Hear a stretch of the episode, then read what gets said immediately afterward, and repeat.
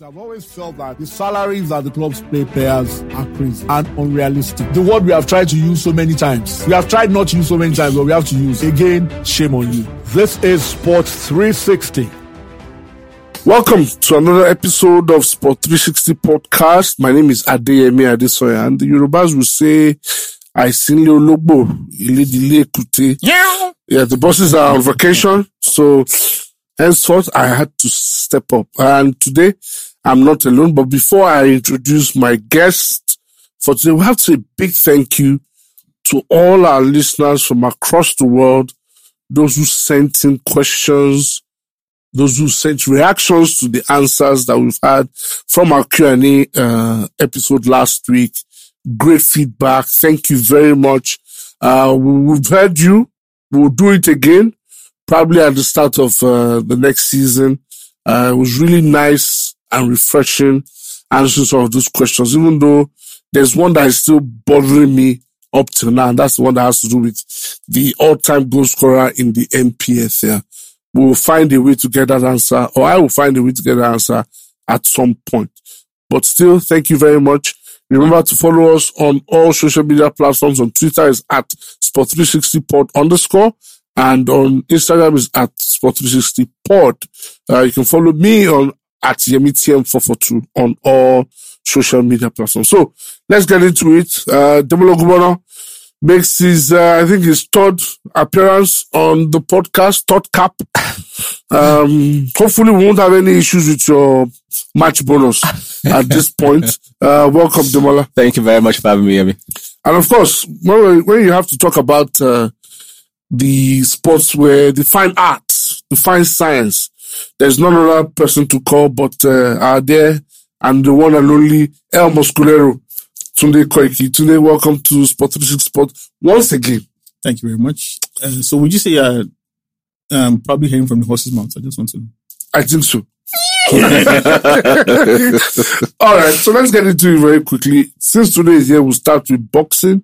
And for only the second time in his boxing career, Saul Canelo Alvarez, probably the biggest draw in boxing today, lost to undefeated, so let's give him his due credit, undefeated Dmitry Bivol in the light heavyweight category. In Canelo's continued quest to conquer every division in his sight.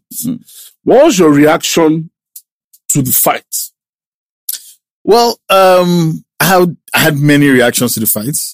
And I think the first one I would say is that this has conclusively put an end to the talk that a lot of people had been banding about how Canelo picks and chooses easy opponents, people he can run over in order to make himself look good. If anybody thought that Dmitry Bivol was a cherry pick, I think they can conclusively say now that this was not the case, because Dmitry Bivol absolutely outboxed, outmatched, outsmarted, and basically overpowered Saul Canelo Alvarez. And this is saying a lot, because Canelo Alvarez is not the kind of person that you would expect to be on the receiving end of such a one-sided defeat. The second reaction I had was the fact that, Canelo Alvarez is being unmercifully and very unfairly pilloried in the media and the social media about how he's not so great. He's not.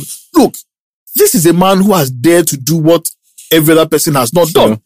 Since the end of last year, this man has fought 5 times. Yeah. The same people that are the people that are abusing him and calling him names, only fought once. All of them joined together probably have not fought 7 times. And this man has fought 5 times in the space of 12 months. That's incredible. That's output. That's a man who, like you rightly said when you were making your intro, is a man who is set on world domination. This is a man who wants that after everything is said and done, he wants to be regarded as the greatest boxer ever. This is a man who is single-minded in his approach to what he believes should be the history of boxing as written by Canelo Alvarez.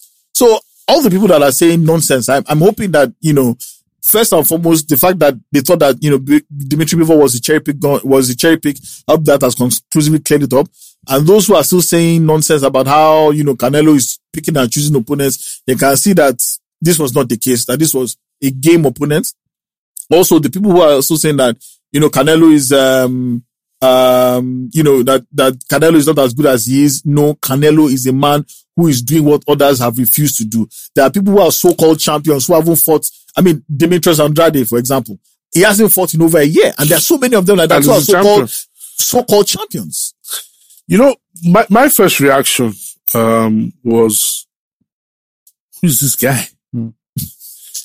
Who is this guy? Not because I didn't know of him before, but who is this guy in the sense that I know Bivol to be probably the best defensive boxer in the game, but his overall approach to that fight, I expected more of a counter-offensive than more of the offensive nature of his approach to that fight than, you know, what I expected. So I was surprised at that at first. Then my next reaction is, okay, this has happened now. What next for Canelo? Do we have a potential rematch on the horizon? Those were my two points. I don't know if you agree with the analysis on the approach of Bivol and what next. Yeah, well, for those who don't know Dmitry Bivol, I mean, this is another... So I think what happens is that a lot of people actually don't know too much about Eastern European boxers. The same way Oleksandr Usyk came out, seemingly came out of nowhere and shocked the heavyweight division. Dmitry Bivol is another phenomenal boxer who has... It's a man who has I think the problem is that over 123 amateur bouts. I think the problem with people is that there are certain weight categories that are not glamorous enough to watch. And I'm talking light heavyweight, cruiserweight. Those two divisions are not very exciting. That, you know, people's focus is not... I totally agree. Not excited. I totally agree. People who know boxing, they will agree that, there are some really good fighters in there. Because they also don't have all the flashy stars. You know, those are divisions that don't really have the likes of the Canelos, the Charlos, the Furies. And there are no real colorful characters there. They don't have fight boxers with that charisma. Or star power. Let's just put it that way. They don't have a lot of boxers with star power in those divisions. And that's why a lot of people don't really pay attention to those particular divisions in boxing. But the truth is, you know, Dmitry Bivol is an exceptional fighter. And his game plan against, you know, Canelo was top-notch. Absolutely brilliant. What Canelo always seems to rely on the fact that his power. He believes that at some point he will catch you.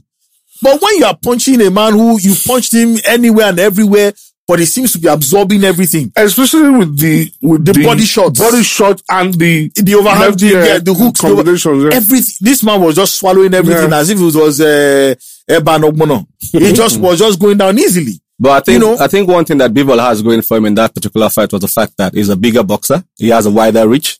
He kept Canelo at bay. A lot of people are talking about the fact that he's a bigger boxer. Canelo has fought bigger boxers. He has. But what people don't understand is that it's all about volume. Canelo will be the kind of person that probably, the worst he'd probably do is the 1-2. This man Bivol was throwing 5, 6, 7, 8 combinations. True. Accurate combinations. And that is exactly what scores you points in this particular game. That's why when you said it's the sweet science, that's exactly what it is. The ability to hit and not get hit. Yeah. And the ability to also absorb those punches, but deliver your own as much as possible accurately. And that's what he was doing. I think it was in the 5th, 6th round, there was a point where, you know, Bivol unleashed maybe like an 8 combination. Canelo was just doing all the 1-2s. I've not seen 1-2-3s. That's what he was doing. I've not seen anybody take Canelo to the ropes as much as this guy. Bivol did, exactly. Did. And Bivol's own strategy was also to keep off the rope as much as possible. When you keep off the ropes and continuously take center ring, you are confounding your opponent because what you're telling him is that I'm here to fight. Yeah, you are setting play as well. I'm here to fight. I'm not running. Like, because Canelo is like the boogeyman. So his reputation precedes him. So most people are usually content on running away from him and try to stay out of range. Bivol was right there in his face and said, give me your best shot. Let's see what you're about. You are the so-called bogeyman. Let's see what... And was swallowing everything, taking all the shots, and was giving back even better than he got. So I think Canelo's game plan was wrong. I think he relied too much on his power, hoping that at some point in time, one of those shots would find a mark, maybe the body shot to the liver, or maybe one of the overhand rights, maybe clock him. But Canelo was, I mean, Bivol was swallowing everything. So Canelo's game plan was very, very wrong, if you ask me. For what you said about what's now for Canelo, I think you said what next? Yeah, what's next? There's the possibility of a rematch with Bivol. He said he'd like that very much. I think he wants to correct that mistake, thinking that, you know, that was a puzzle he couldn't solve. So if he wins that, he goes back to being the boogeyman. There's also the possibility that Bivol said he will actually come back down to Canelo's super middleweight and challenge him for all four belts. That's very intriguing. That's a very attractive proposition. Very, very attractive proposition. So I'm sure a lot of people are saying they wouldn't like to see that. I would love to see it. I would love to see that possible. I would love to see Bivol come down to super middleweight, and then that just proper potentially enhances his own reputation. Absolutely. That Canelo stepped up to me.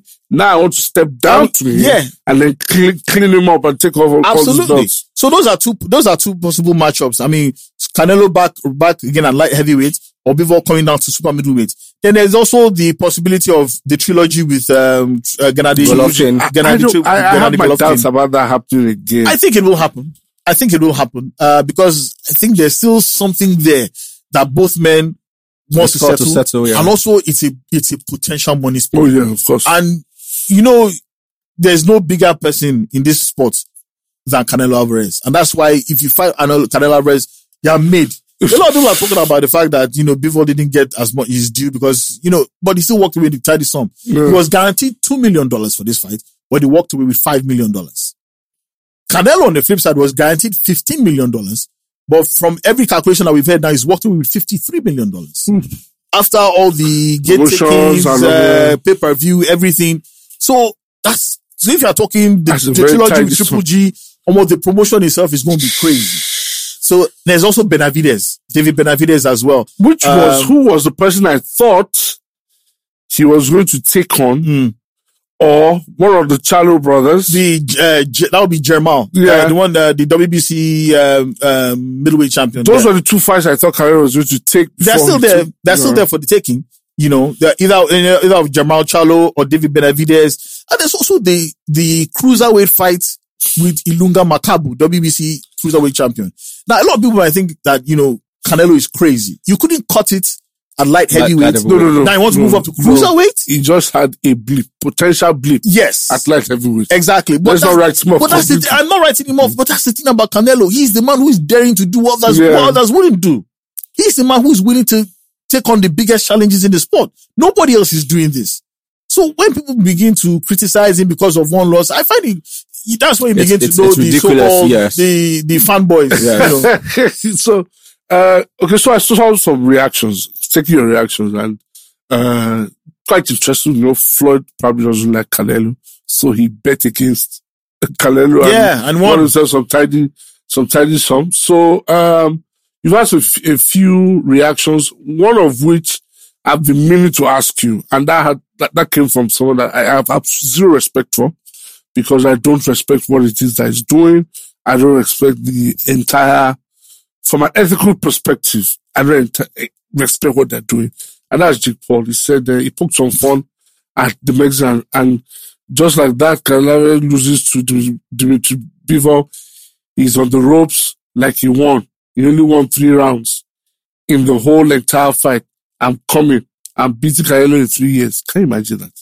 I think it's a huge insult on the legacy Canelo Alvarez has built. For this guy to have any iota of right to him to say he wants to step in the same way.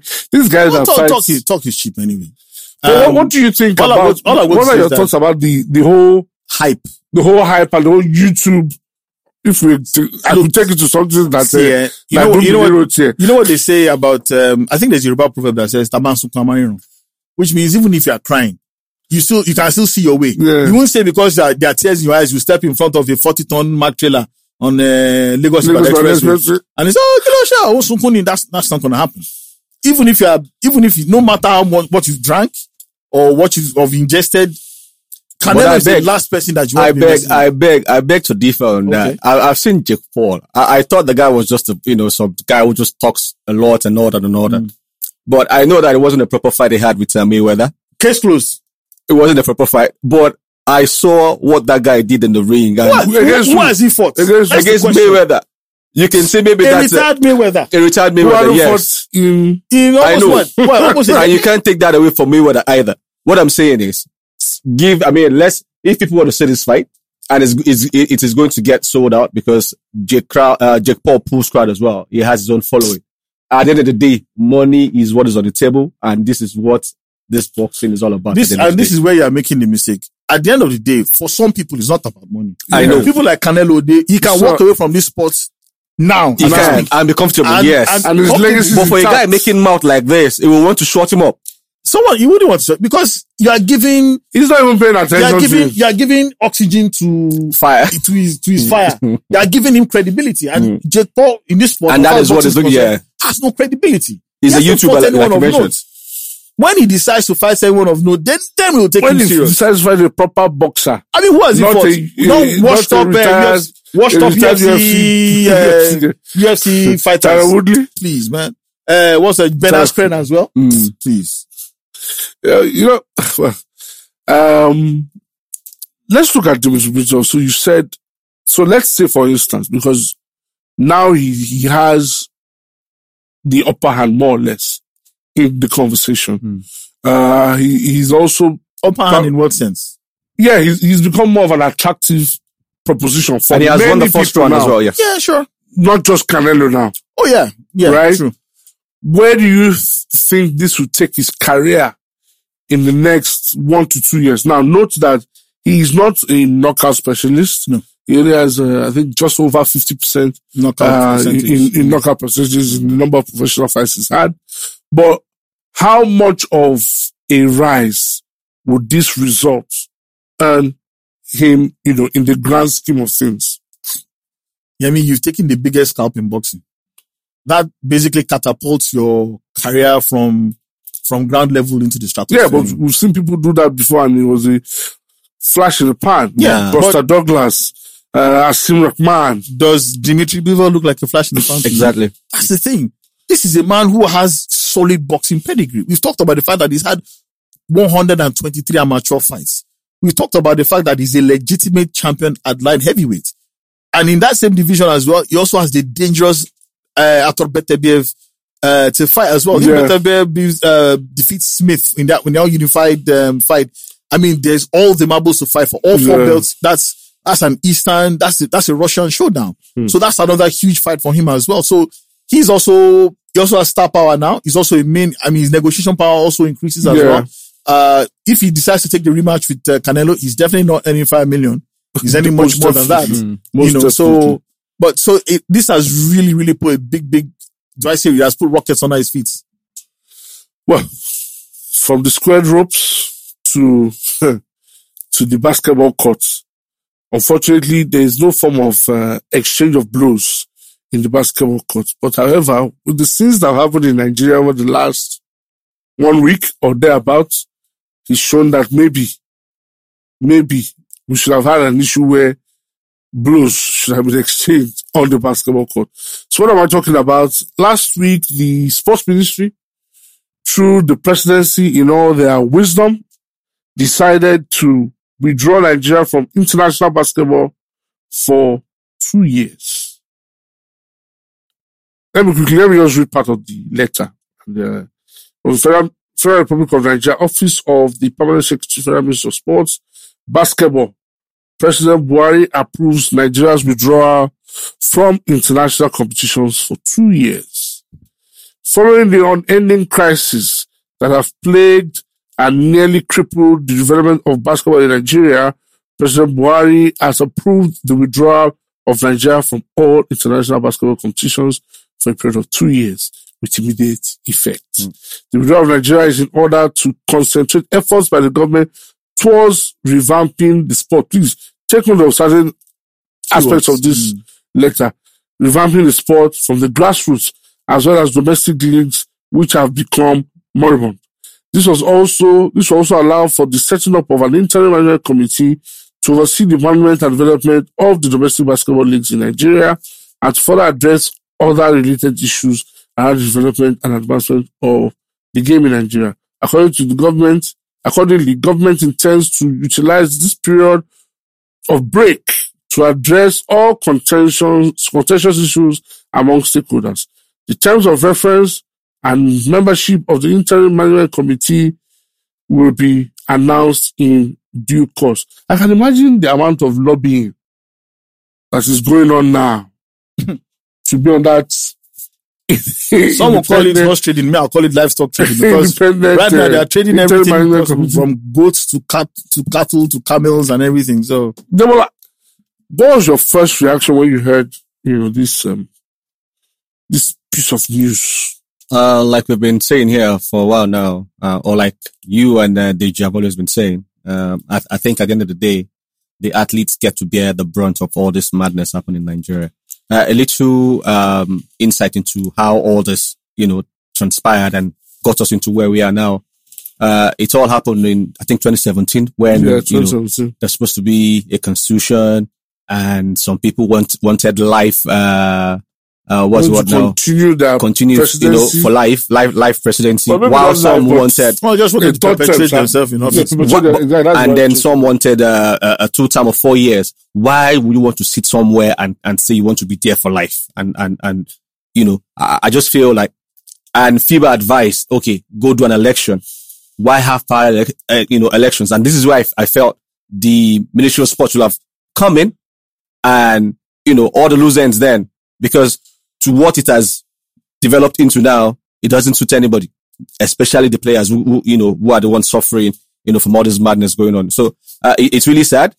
I don't know if I'll say this is a welcome development, saying that 2 years, if they've said, all the guys there before, just step aside.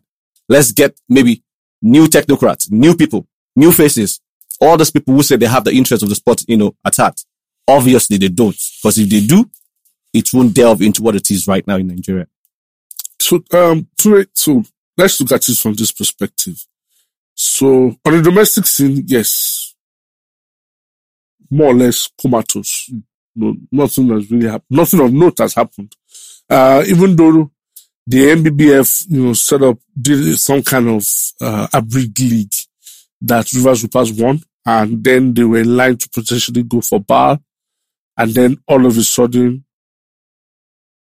all this madness happened, and FIBA had to, they put us out of bar. And I think that was the point where we should have realized that something bigger was on the way. It was like a script had been put together.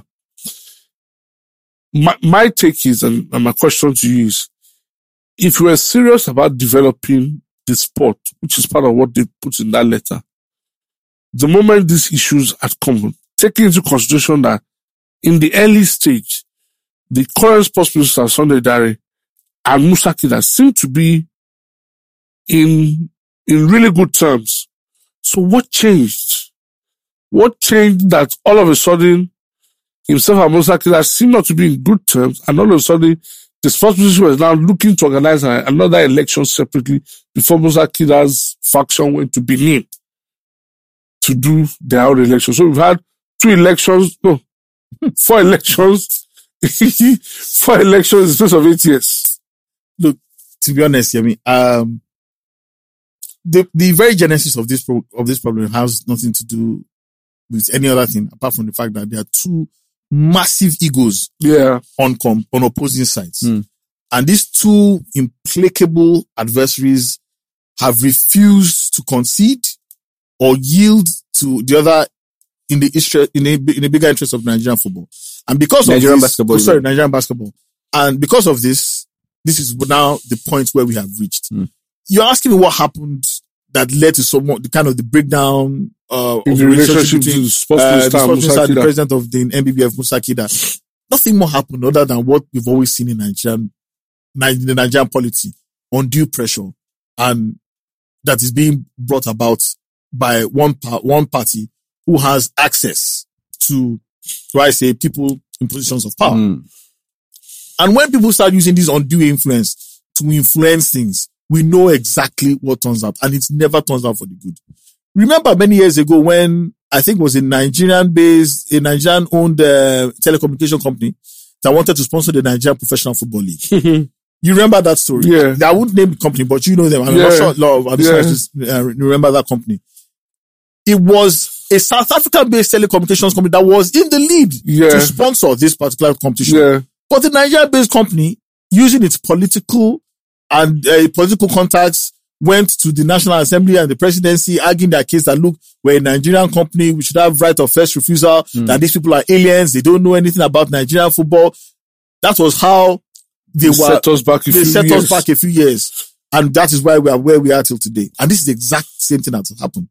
I don't for 1 second believe this statement by the Nigerian government that they are doing this for altruistic reasons. Mm-hmm. And they are, name one sector in this country that government has so-called intervened and turned around for the good. Name one. None that I can remember. Education?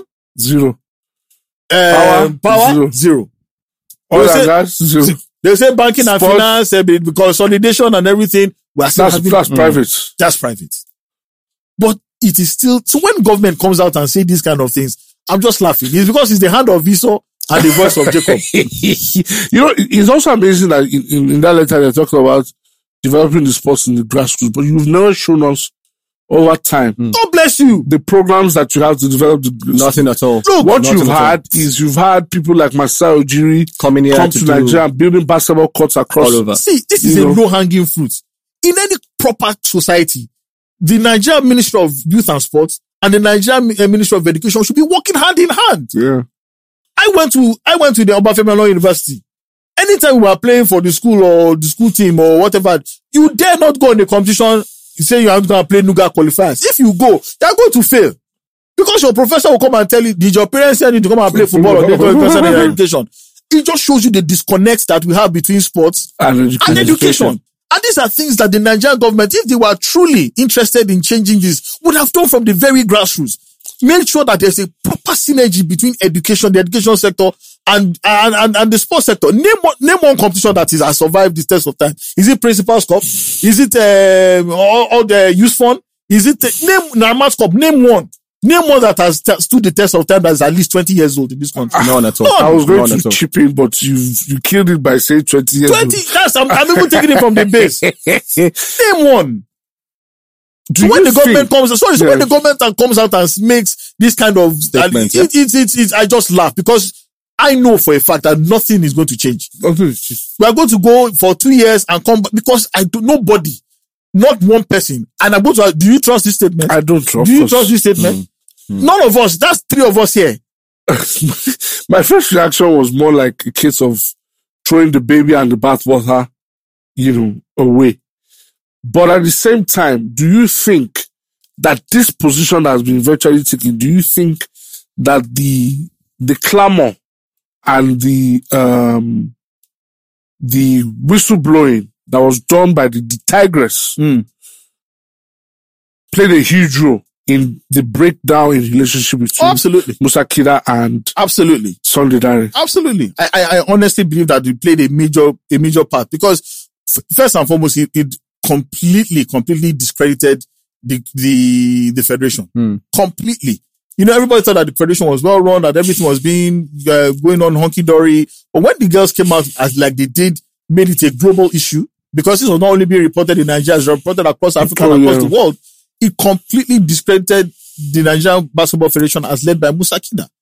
And when you have these kind of things, consider also the protracted crisis that we've been having for over half a decade now. And all of this thing was precipitated by that sponsorship. Was it $4 million? Yes. I can't remember what it was. $2 million. $2 million sponsorship by Kwesi that came in at that particular point in time. At that particular point in time, the Tijani Umar board was supposed to leave and hand over to the Musa Kida board. But the thought of leaving that war chest in the hand of my bitterest enemy was never going to sit down well with anybody. This also spread out into the Olympics, whereby there were kits that were supposed to be given to the Nigerian basketball team. They couldn't take it because it was another faction. Yes, true. The mess was just messy. Too much. If you ask me, I think the government their hands were forced. At some point, you have to step in and say, look, this madness has to stop. Now, the problem here is that this is not for the altruistic reasons that it is not. It is not. Now, what I'm thinking is the government trying to get back, at these girls for coming out saying what they said, seeing that they're supposed to be going for a competition really soon. The same thing for the Tigers as well. And now coming out and saying that, we are withdrawing from basketball. I wouldn't really pass this government. Honestly. But there was a story that I read somewhere that the players themselves are threatened that they will go to those international competitions and then boycott the games to add to the embarrassment. Mm-hmm. And that this situation is one of the reasons why they're trying to save face now, is it? Take this action so you don't embarrass Nigeria. You told me the first time. Recall that the Nigerian national football team won the Africa Women's Cup of Nations. Wasn't it in Namibia? I think it was Namibia also. Yeah. And refused to get onto the plane, saying that until they paid all their bonuses. Yeah, but this is different. They're saying they will go to the competition and not play the game. What is the difference? It is still a Nigerian national team bringing attention to what should be a domestic scene on a global scale. Mm. Who is the older one in Bingo and Lucky? Mm. As far as I'm concerned, Bingo, they'll be lucky. That's the truth. There's no difference in both of them. All I'm just saying is that, look, these Nigerian national teams, they have suffered a lot. They have.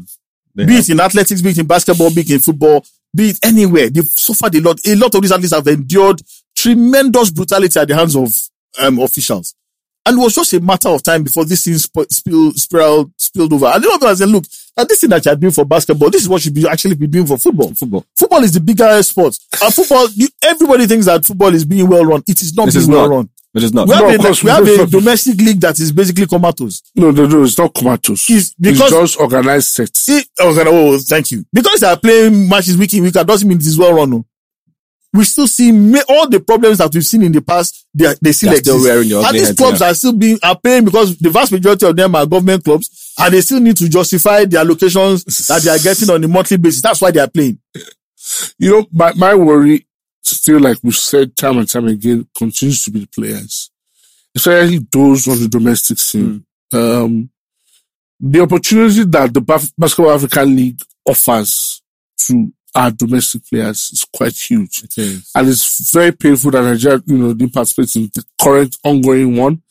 And these players have more or less, lying fallow.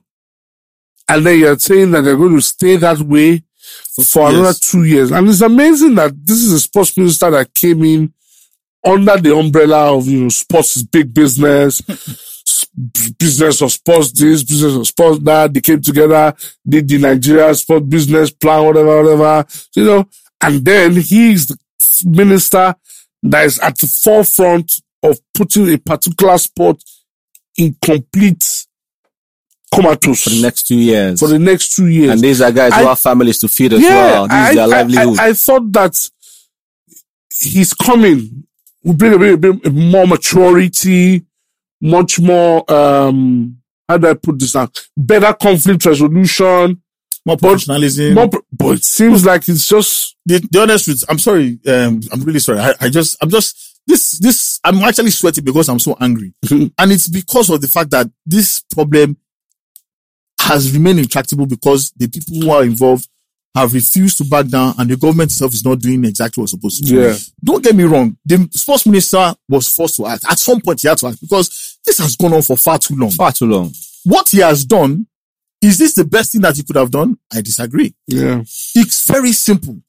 These two, government, who wants to argue with government? Who has the power to go up against government? Yeah. It's a question of calling the two factions and say, look, for this reason, bringing the sport into disrepute as they have done for the past 5 years, the entire board, both the two factions, all of you are banned for the next 10 years. Mm. Who is going to argue? Who is going to go to court? Who owns the court? Is it not the same government? Mm. You want to go and fight the government in the government-owned court. Mm. It's very simple, but you can't do that because one of the parties involved is a key member of this same government. Of the same government, exactly. And that is what is causing all this nonsense. DJ said before on this show that, he feels that if these so-called warring parties really love the sport as much as they say, they could have both taken this, taking the back seat and say, for the love of the sport, for the good of the game. And it's not money, Yeah. It's not money. Because the two people involved, they are both of them very, very comfortable individuals. Yeah. I mean, you don't become the permanent secretary in the presidency and still in this Nigeria they be counting 25,000 naira more. I mean, that's not your problem. Or you can't have reached the level of a director at a major, a major oil and gas company, an international oil major. Maybe not them in particular. Maybe not, you know, not those two people, but their supporters. You know, people who, like Yoruba will say, I reject the budget. You know, maybe these are the people. Honestly, I think today, when we are telling the show at the end of this recording, the title of the podcast, we'll call it the Yoruba Proverb Edition. Because from the beginning, we've done with tossing Yoruba. No, proverb. Because it's really sad what's been happening. In case of that proverb, let me reemphasize on it's the proverb is actually Agbada Nuomo Aja Ṣe Bingo Ni Abi Lucky.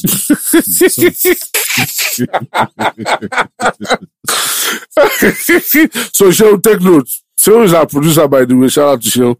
She will take the title of this podcast, Yoruba Proverb Edition. Okay. So I think we're unanimous in saying that we don't see any positive. None. Any positive change happening with this 2-year hiatus that basketball will take. In the words of Deji Omotebo, shame on you. Shame on, okay, that is my own word. But seriously, shame on the sports minister. Shame on the guys in the presidency. If we can't resolve an issue in-house, it's a small family problem. Shame on the war-wearing factions. The shame on everybody. Shame on them. Everybody shame on them. Shame on all of them. Shame on them all. Shame. Because these players, we continue to forget the impact that sports has in solving societal issues. And just when the Tigers and the Tigers are doing so well, and are looking to get, you know, internationals to come and represent, you know, Nigeria, you know, to go for competitions, you know, there's basketball World Cup coming up later this year or next year. World Cup for the ladies in Australia. It's just really sad. I'm just hoping that this doesn't affect Nigeria's basketball program, because the honest truth about it, The honest truth about it is the future of Nigerian basketball is not in Nigeria here. It's in the United States. Oh, yes, it is. But as far as we're because the conveyor belt starts from here. Not necessarily. It starts from here. No, it starts from here. Not necessarily. Name how many Nigerian players have moved from the Nigerian system here, whether professionally or from the high school system, and have made it to the NBA. Name how many. Precious Achiuwa. How many? Hey, that's one. What I'm saying is that these are the outliers. They are the exception to the norm. Yeah. Because in Nigeria here, you tend to pick up the sports at a much later age. 12, 14, 15? Yeah. And in America, these kids are picking up a basketball at 4, 5. Yes. They have a 10-year head start on you. Yeah, true. And they also live in a society whereby sport is basically like breathing. It is. And they will always continue. And that's why the vast majority of the players in the Nigerian men's and women's national basketball team now, if we're talking about the top teams for both of them, are players who are born and raised in the United States. That's true. And the way Africans are taking over the NBA now, you know, 3 Africans. See, are you talking about Africans? Talk about the way Nigerians are still migrating to North America now. People have left for the US and Canada in the last how many years? They are the ones that will give birth to the next generation of Nigerian players that will play for the Nigerian national team. True. So my problem is, I hope this will not affect their wanting to play for Nigeria. Yeah. Do they really want to come to Africa and want to be involved in all this messy stuff? Yeah. I still think Nigeria will still be an attractive destination for all of them, because I mean, all of them can play for the US. You still get to go for the Olympic Games. Yeah. So if we're talking about messy situations, you know, you can't, if there's one federation that loves messy situations, it's Nigerian Football Federation. Another messy situation raised his ugly head when former Super Eagles coach, I would never use that term, technical advisor. I think it's a very ridiculous term. Whoever came up with that term. That term came out in the late 80s. Yeah, it came out in 87, 88. When we appointed Manfred Horner. Manfred Horner, for a route to Maroc 88. That's when somebody came up with that fantastic term, technical advisor, and he's taught, and he's even dovetailed into the local league. Yes, like some coaches are called technical advisor. My dear friend Stanley Guma is called technical manager, by the way. But then Stanley Guma, by the way, is the longest serving manager in the profession. Yeah, and he's probably on his way to winning a title. Yeah. So there are a lot to Nigeria, the NFF to court. Demola will give us the details of how much we are owing the, should I say, poor man? Yeah, he has milked us so far, and he's asking for... milked us, this is due now. Exactly. It is due, yes. And then he got sacked 6 months into his final contract, and that's why it took the NFF to FIFA, and FIFA has ordered that Nigeria... It was asking for $1 million, actually. After FIFA had looked at all... You know, this $1 million thing, it takes me back to probably... You know, there was when he signed that new deal, there was a rumor, and this is the problem that I have with the NFF every time it comes to contracts. There's never full disclosure. There's none. There's never full disclosure. So, you know, there was a rumor that said that if you have to fire him, we have to pay him compensation of $1 million. That means this $1 million is asking... It's not something he took from thin air. It must have been some kind of contractual agreement. From what I heard, to be honest, if you sign a contract with someone, by law, that contract should be privy between both parties alone. Yes. But in the case whereby it is taxpayers' money that is involved, you can invoke the Freedom of Information Bill in theory. Yes. You can also in theory, exactly. In theory.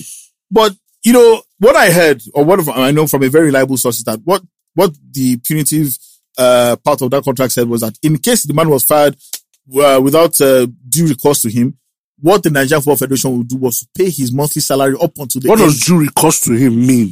Well, basically, if both of them agree that, okay, this was not working anymore. Terminated contract by mutual consent. By mutual consent, yes.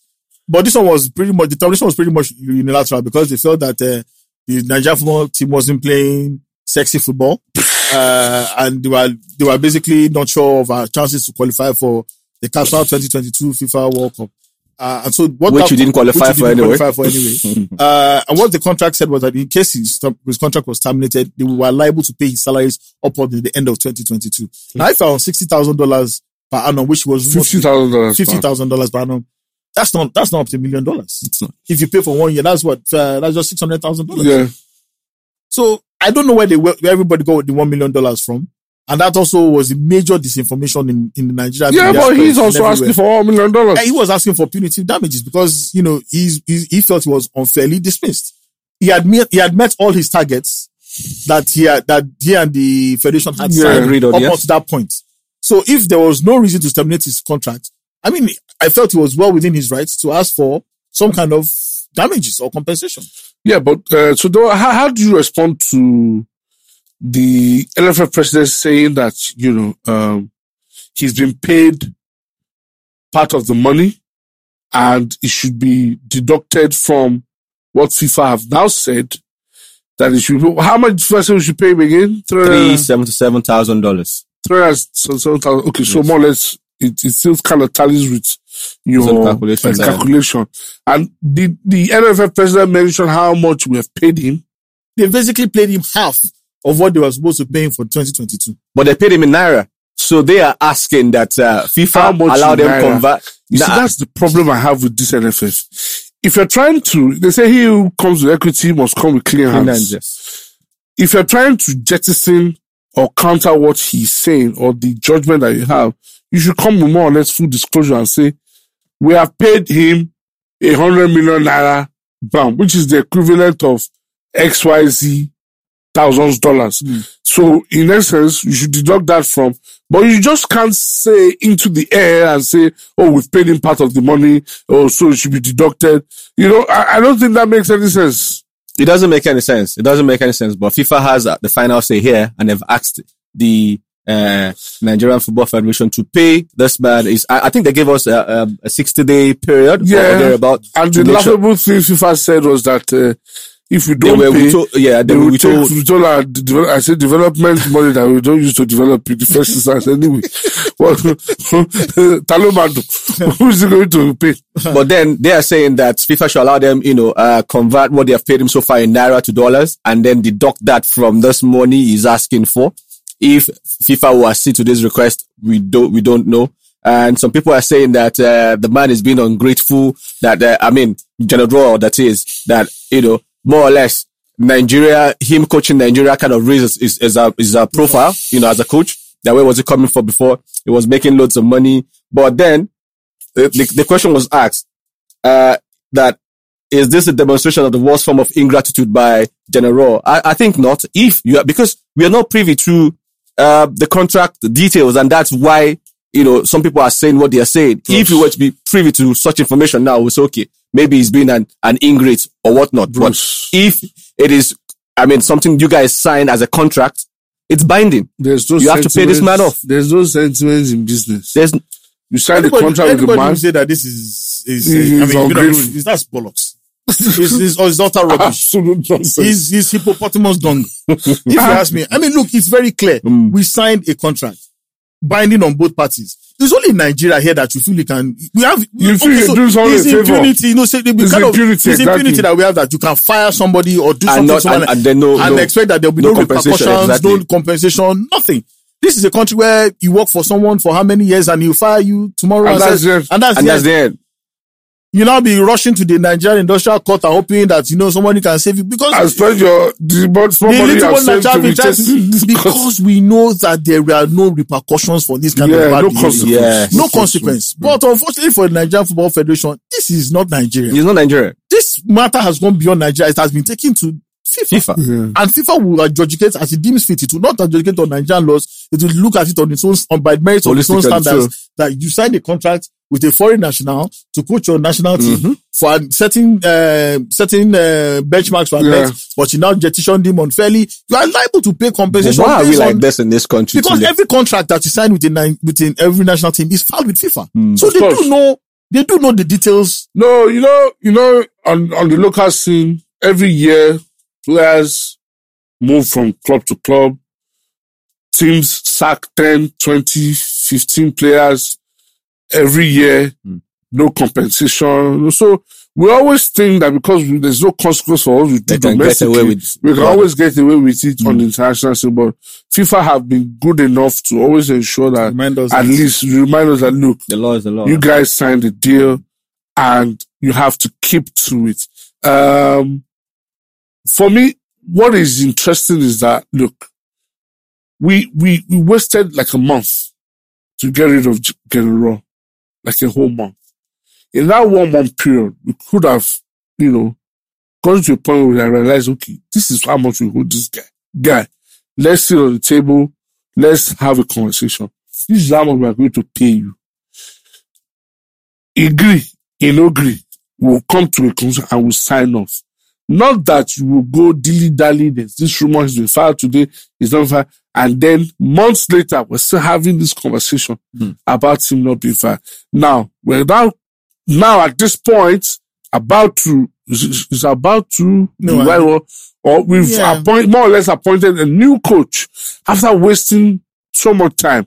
He's going to earn, I can't wait for the guy's first press conference, because this will let me know how to pronounce his name. It's José Peseiro. So he's expected to earn $70,000 per month, from which he will pay two of his assistants. This is our intern, Dumbili. He's put the naira equivalent. Okay, you have to be thinking in dollars. So he's expected to Nigeria. The things we do. So you struggle to pay somebody $50,000. Now you've hired another person. I'm going to pay him $70,000. $20,000 on top of that. $20,000 extra.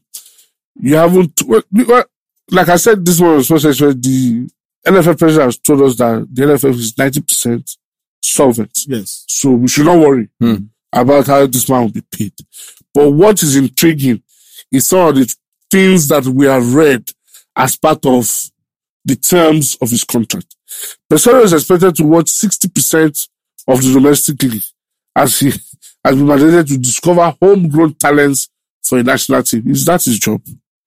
Peseiro return has been the cheapest option amongst all the other coaches. Of course, he'll be we always go for the cheapest option because for the high caliber coaches, we can't do a lot of the nonsense that we do. And not forget that this same José Peseiro, we heard that he was Venezuela, and he was unpaid for an entire year. So I'm sure he fits right home in Nigeria. He knows how he can chest it. How do we get out from another dangerous situation with disappointment? Even though we also heard that this one is based on performance, that they set some performance indices. Yeah. It'll be nice to know those performance indices as well. Oh, it's pretty simple. Probably get to the final of the Africa Cup of Nations. It's not semi-final again. No. I mean, everybody gets to the semi-final of the Africa Cup of Nations. It's pretty much standard for a Nigerian national team to get to the semi-final. I mean, we got knocked out in the first round, which was our worst performance in 30 years. After winning the first three games, which was our worst performance in 30 years. So pretty much getting to the semi-finals is. Everybody's done it. Domestic coaches, international coaches. So getting to the final would probably be the benchmark. Also qualifying for a FIFA World Cup and making it to the second round will also be another benchmark. No, the second round won't be the benchmark anymore. How many times have you qualified for the second round? Out of 6 appearances, I think three times. So something reasonable. But what I still find very, very ludicrous is the fact that you're expecting him to watch 60% of the Who's going to be counting? No, what do you expect him to do? Who's going to be monitoring? How many times you have played? The analogy I was giving before we came on air, that you hire a chef, who is a professional at his job. You ask him a gourmet chef. You ask him to cook seven-star Michelin gourmet chef. You ask him to cook a goosey soup for you. You're not going to sit in the kitchen with him and say, put this crayfish, or put that pomo, exactly. Or I don't like that shaki. Let him do his job. You're not the one who's going to be telling him to go and pick players from the Nigerian Professional Football League. The last I checked, you also have a substantive coach for the Chan national team. He will be the one to recommend players to you. Also, if you had, and this is why we always have our football front to back. Yeah. In a proper football federation, the first thing that they've set up is a proper technical department. Yeah. You know, that not a technical committee, technical department. Two departments that make me laugh about Nigerian football are one, the technical department, and the so-called marketing department, because I don't know what they market. But that technical department and the person that's saddled with running it, I think Nigeria is probably the only country that has a technical department that we don't know. Ossian Roberts. I know that Nigeria is probably the only country that has a technical department that we don't know what is the blueprint for Nigeria football. In another country, it is the technical department that actually draws up the training manual for academies across the country. Yeah. Look, the Belgian national team already know the players that they're going to be using for the 2026 FIFA World Cup. They've been tracking them. Yeah. Every single game played in Belgium, whether youth games, whether women's football games, are recorded and sent to the technical department where they're analyzing players, strategies, indices, metrics, so that they are tracking players real time all the time. Do we have something similar in Nigeria? Nalabozo took over at under 20 and invited 40 players. Look, the honest truth is that we are not ready to play football. We're not ready.